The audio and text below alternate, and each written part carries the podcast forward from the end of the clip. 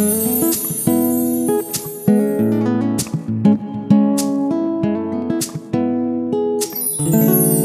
guys, selamat datang di podcast saya This is Sati. Gue Isel dan kali ini gue sendirian lagi. Kenapa sih sendirian terus Sel? Ya karena sebenarnya gue dan Lia itu tinggal di kota yang berbeda. Gue di Jakarta, Lia di Bali. Jadi agak susah untuk bikin podcastnya barengan. Bukan gak ada teknologinya sih Cuman kurang intim aja gitu kalau gak ketemu Selamat datang juga untuk teman-teman yang baru mendarat di album podcast saya This is Sati Langsung cus abis ini dengerin dari episode 1 sampai abis semuanya karena kali ini gue mau bahas tentang detoksifikasi hati. Wih, berat banget judulnya. Tapi sebenarnya gak ribet kok, itu namanya aja biar keren. Konsepnya sederhana, gue mau mulai dengan cerita supaya santai. Jadi gini, gue bukan orang yang suka bersih-bersih. So bersih-bersih itu bukan gue banget lah. I'm not naturally clean. Tapi nyokap gue tuh orang yang suka banget bersih-bersih. Pokoknya barang gue, gue taruh di atas meja, meleng dikit hilang, meleng dikit hilang. Bahkan gue sering banget baru beli barang, gue pakai sekali gue taruh di atas meja besoknya udah nggak ada. Terus gue lupa deh kalau gue pernah beli barang itu. Gue beli lagi. Terus aja sampai empat kali lima kali sampai suatu saat gue ketemu empat barang lima barang yang sama. Iya kalau cuman pensil. Kalau misalnya sepatu nggak deh. Atau lebih parah misalnya gue beli tas gitu ya terus kalau ada empat tas lima tas yang mirip-mirip kan jadi buang-buang uang buang-buang space buang-buang waktu buang-buang tenaga gue juga untuk belanja gitu kan jadi semakin gue dewasa, gue semakin percaya kalau bersih-bersih itu penting untuk kasih ruang dan juga untuk uh, tujuan kesehatan. Jadi detox itu apa sih? Apa hubungannya sama bersih-bersih? Detox itu adalah cara untuk membersihkan tubuh dari racun. Ya, yang suka diet-diet detox tuh, pakai jus ini, jus itu gitu kan. Nah, detoksifikasi hati itu adalah cara untuk membersihkan diri dari orang-orang yang memberikan efek buruk atau racun pada kita. Maaf ya guys, uh, akhir-akhir ini lagi batuk nih, jadi suaranya agak kurang enak. Saya ulang lagi ya. Cara untuk membersihkan diri dari orang-orang yang memberikan efek buruk atau racun pada kita.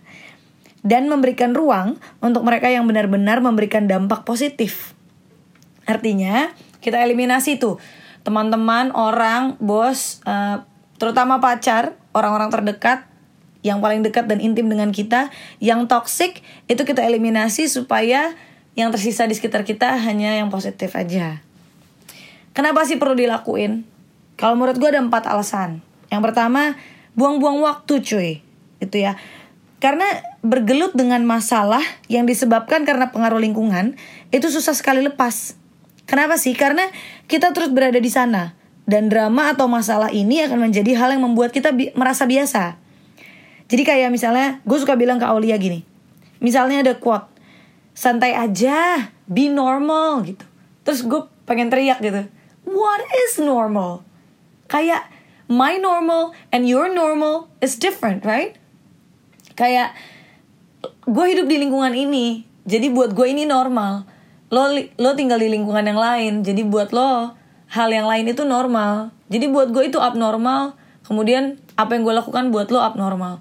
So normality itu bukan uh, bukan suatu hal yang mutlak gitu ya tapi kita bisa saling mengerti tentang normal lo dan lo bisa mengerti tentang normal gua kalau kita membuka diri salah satunya adalah dengan kita mengevaluasi mengevaluasi lingkungan sekitar kita yang nantinya hopefully bisa kita lakukan detox supaya yang kita uh, biarkan tinggal di dalam hidup kita itu yang positif aja. Nah basically karena kalau lo nggak pernah keluar dari zona yang sekarang dan masih berteman dekat bahkan pacaran sama orang yang toxic dan lo nggak lo nggak akan pernah belajar dan lo akan ada di situ-situ aja masalah lo nggak akan kelar itu pentingnya detox. Yang kedua tenaga. Selain buang waktu tentunya juga buang tenaga yang harusnya bisa dipakai untuk berkembang dan jadi lebih produktif dan akhirnya malah jadi ngurusin drama-drama yang gak penting. Mulai disedot tuh sama tarikan-tarikan negatif. Tenaganya kan habis ya lama-lama ya. Yang ketiga, rasa. Rasa tuh jadi terbuang. Percaya gak sih kalau rasa lo, rasa lo, kemampuan lo untuk merasakan sayang, merasakan cinta, kemampuan lo untuk merasakan hal-hal positif, itu bisa terkikis loh.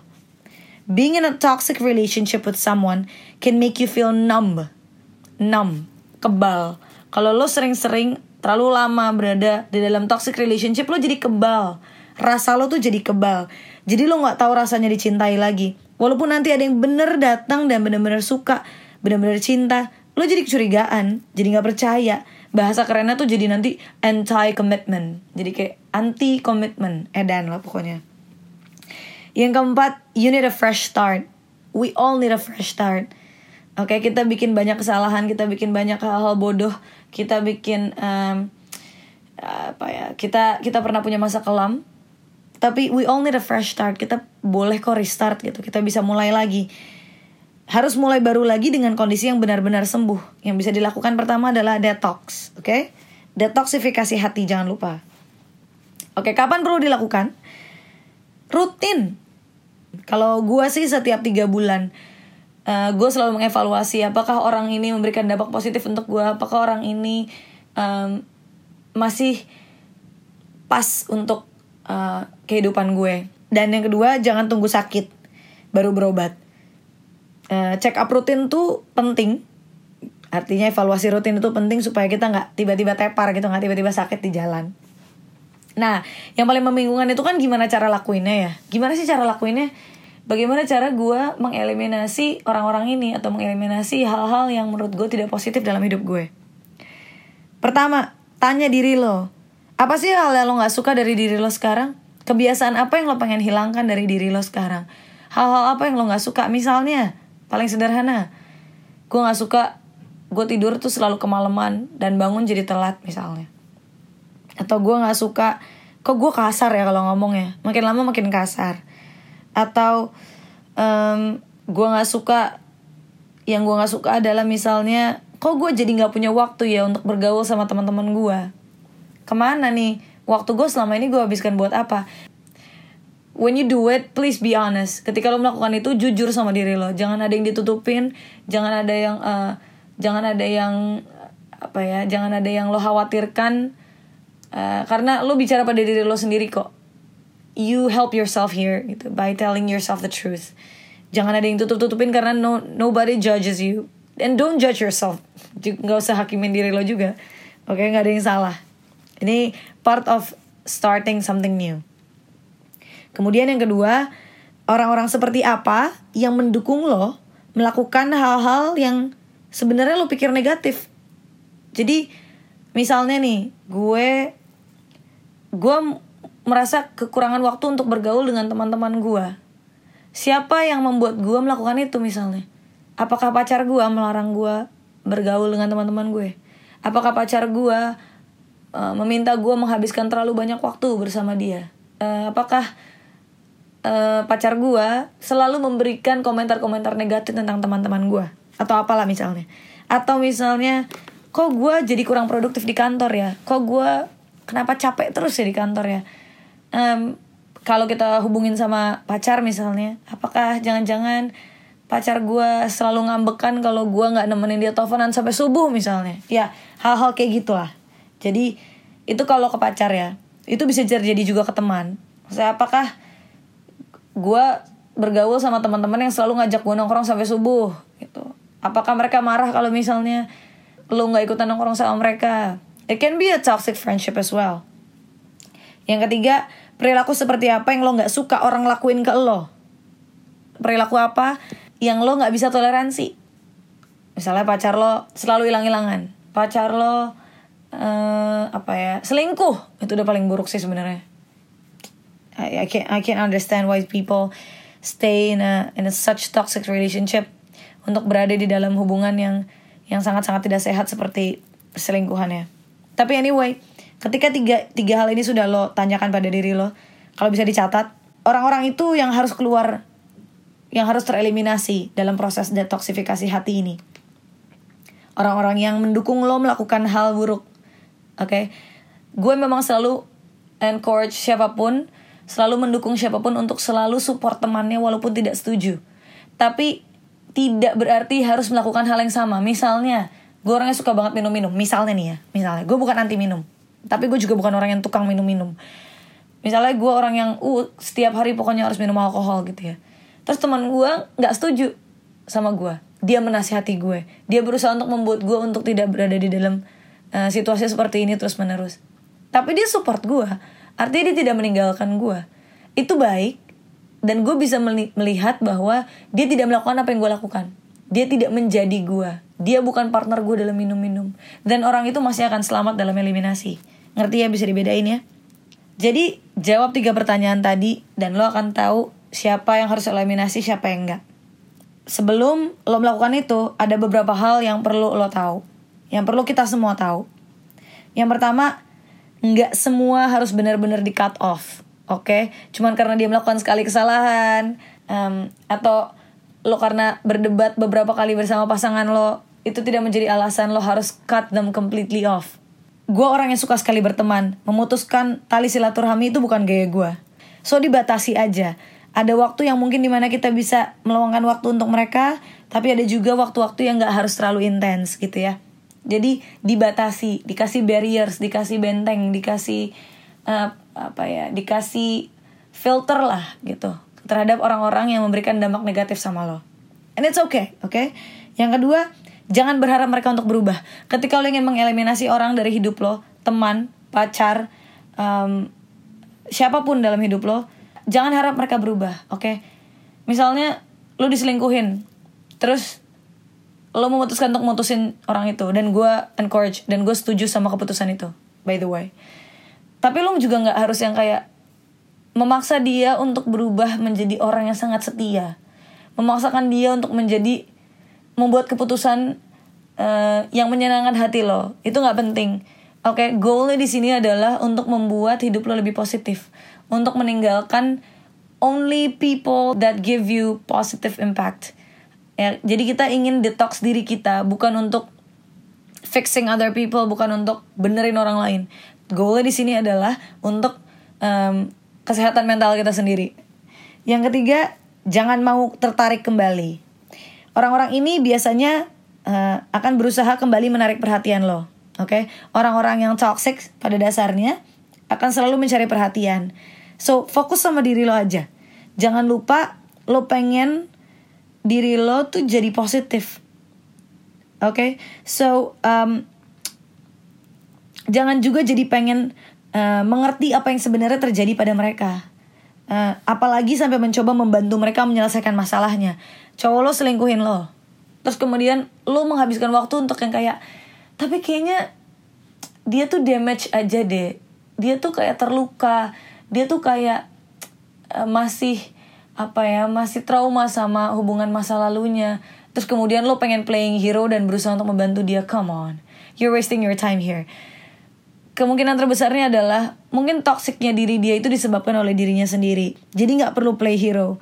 Um, just walk away be good to yourself. People create their own problem most of the time. Jadi tujuannya adalah untuk membuat hal positif dalam hidup lo. Creating something new start fresh. Oke, okay, jangan sampai kita masih terjebak sama masa lalu. Gue udah lepasin kok, gue udah putusin, tapi gue mau bantu dia. No, detoksifikasi hati itu benar-benar ingin mengeliminasi hal-hal negatif yang disebabkan oleh eksternal. Artinya orang-orang yang toxic buat hidup lo. Cut off, let go. Jalin tali silaturahmi boleh, tapi nggak usah jadi membantu mereka terlalu banyak. Yang keempat, mereka mungkin nggak bisa handle penolakan seperti yang tadi gue bilang, mereka mungkin akan menghina dan mengeluarkan jelek-jeleknya kamu. Oke, okay? mereka mungkin akan menghina at. Mereka akan bilang, lo yang gak sabaran, lo yang terlalu controlling, lo yang gak perhatian, lo yang salah. Own it, darling. Udah, accept aja. Biarin mereka mau ngomong apa. Mungkin mungkin lo memang begitu. Mungkin lo banyak negatifnya juga but it's okay. Itu tujuannya kita detoksifikasi hati supaya apa yang kita pikir negatif itu bisa kita perbaiki, kita bisa start fresh. Jadi kalau sampai mereka ngata-ngatain lo, biarin aja, nggak usah diperhatiin, nggak usah jadinya akhirnya killing yourself by, you know, jadi sedih dan segala macam. It's okay, you're doing great, accept it, learn it, and move on. Yang kelima, nggak perlu bertengkar. Oke, okay? mutusin hubungan sama orang lain gak perlu pakai bertengkar. Menghindar tuh boleh kok. Kalau misalnya mereka mulai tiba-tiba ngajak berkelahi atau ngajak debat, kalau lo mau menghindar boleh banget. Ingat tujuannya adalah untuk bikin diri lo jadi positif. Oke, okay? meninggalkan orang-orang yang hanya memberikan dampak positif sama lo. Jadi untuk menghindar dari perdebatan itu boleh. Ya nggak usah diajak, nggak usah dilayanin berantem berantemnya. Terakhir yang keenam, kayak mungkin ini adalah keputusan terbaik yang pernah akan lo buat untuk untuk detoksifikasi ini.